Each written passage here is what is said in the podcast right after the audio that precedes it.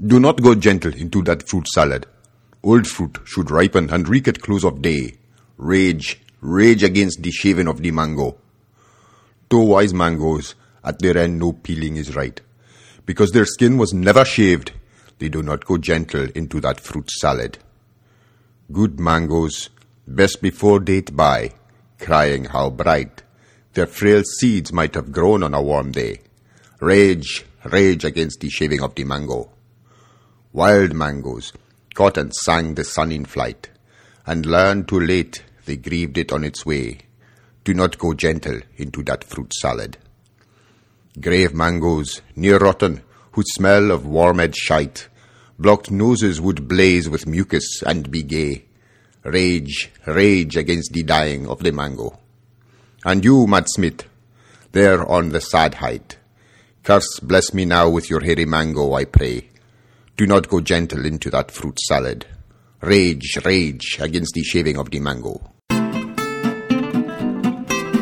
Hello, my outrageous gooseberries. This is your reasonably calm banana head host, Matthew Sanborn Smith, and his bipolar express cast Beware the Hairy Mango. Special thanks for Do Not Go Gentle into that fruit salad, which posits the question what would happen if Dylan Thomas was West Indian and ate hallucinogenic tropical fruit by a mango fan who's been with us since the beginning, Craig Webster. You can follow Craig over on Twitter at twitter.com slash skellyrocker. That's S K E L L Y R O C K E R. The link is in the show notes. Today's story is all about trying to make everything better. If you want to make your kleptomaniac sister's life even better by giving her five dimensional pockets, everyone will soon be saying she's got the whole world in her pants.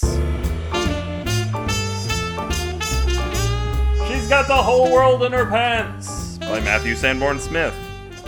Miranda was determined to help the world. Help it do what she didn't know. Maybe destroy itself. That would be easy, but kind of lazy on her part. And besides that, how would she get any credit for her help if everyone was dead? No, obviously it would be better if she helped everyone who wanted to wear pants. There were too many bare bottomed folks running around the world, dangling bits all over the place. What was needed was more pants. Miranda researched various methods of creating more pants. She tried a hip hugger breeding program, creating the notorious Capri virus, acquiring arcane knowledge to summon the demons of Dungaree, orchestrating Sansabelt nanomachines, seeding the clouds with parachute pants, 10,000 paratroopers lost their lives to that scheme, convincing drug rings to hire pedal pushers, self replicating robotic chinos, motivational seminars for slacks, irradiated jodhpurs, Bermuda Triangle shorts, and genetically engineering her very own trouser monsters. In short, she tried everything to bring more pants into the world, except sewing cloth. She wasn't into all that work. Finally, in desperation, she tried the one thing her Kryptonian father had forbidden her to do. She attached jumper cables to her pair of skinny jeans. These were her father's exact words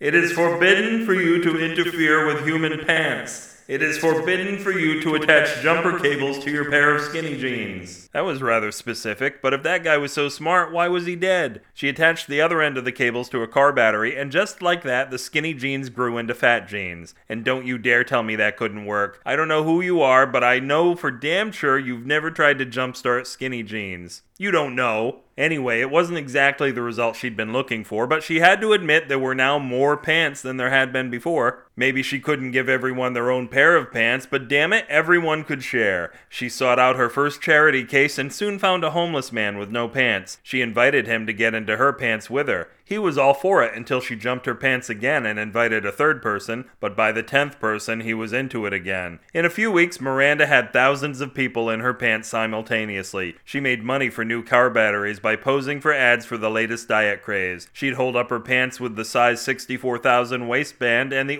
orders for Shameful Glutton Diet Barrel of Milkshake came pouring in, followed by Shameful Glutton Diet 22 Sheep Birthday Cake. The day came when the entire human population of Earth and a couple of curious geese fit into an uncomfortably tight single pair of pants, 7.1 million kilometers around. They were so snug because the world had run out of car batteries, and the people who could make more were lost somewhere in the middle of the pants' southern hemisphere. But Miranda saved the day once again by handing out all the free samples of diet cakes and shakes she'd been paid in. The just melted away. Now, if only humanity could fix itself without getting 20 million wangs caught in the zipper. If this story zipped your lips, ouch to that too, by the way, you can Benjamin Button it and other shrink to Fitzgeralds at the internet rant of the pleated pant bewarethehairymango.com. Grumble contentedly at the comments for this post or shillelagh mail me and we'll go clubbing at Matthew at bewarethehairymango.com or drop those drawers we've been talking about and get our Irishes up at bewarethehairymango at gmail.com. Whenever we've been slaving over a hot stove, the SF and SF Signal stands for Sweaty Fettuccine, the recipe handed down to the staff at sfsignal.com from generation to sticky generation.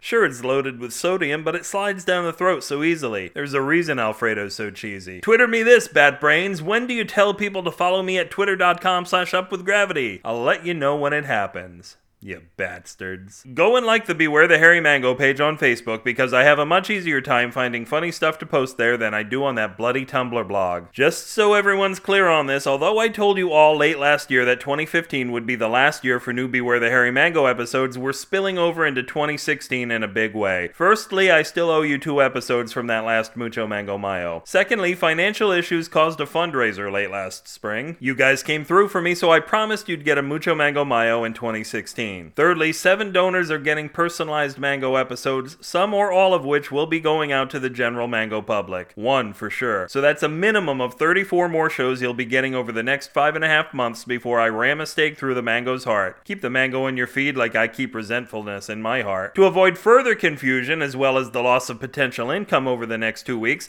the last episode of the subscription show Beware the Elitist Mango is definitely happening in 2015. If you want to listen to those 48 and soon to be 40 49 episodes, you'll need to hit the Get the Mango button on the Mango homepage. Pay 4 bucks for a 1 month subscription and then download like crazy. This podcast grew up in a better world where the trees were covered in cotton candy, or at least we thought so until we started eating it and realized it's all caterpillar nests. So I'd like to revise my original statement about that better world thing because we and the podcast made a world that was just the same or much worse for ourselves, especially when we started playing with that Creative Commons Attribution non commercial share like 4.0 international license. Until you find yourself caught between a marshmallow and a soft place, this will be the number two fan of Matthew Sanborn Smith, reminding you it's not the amount of pig's anus in your wiener, it's the amount of your wiener in the pig's anus. Good night.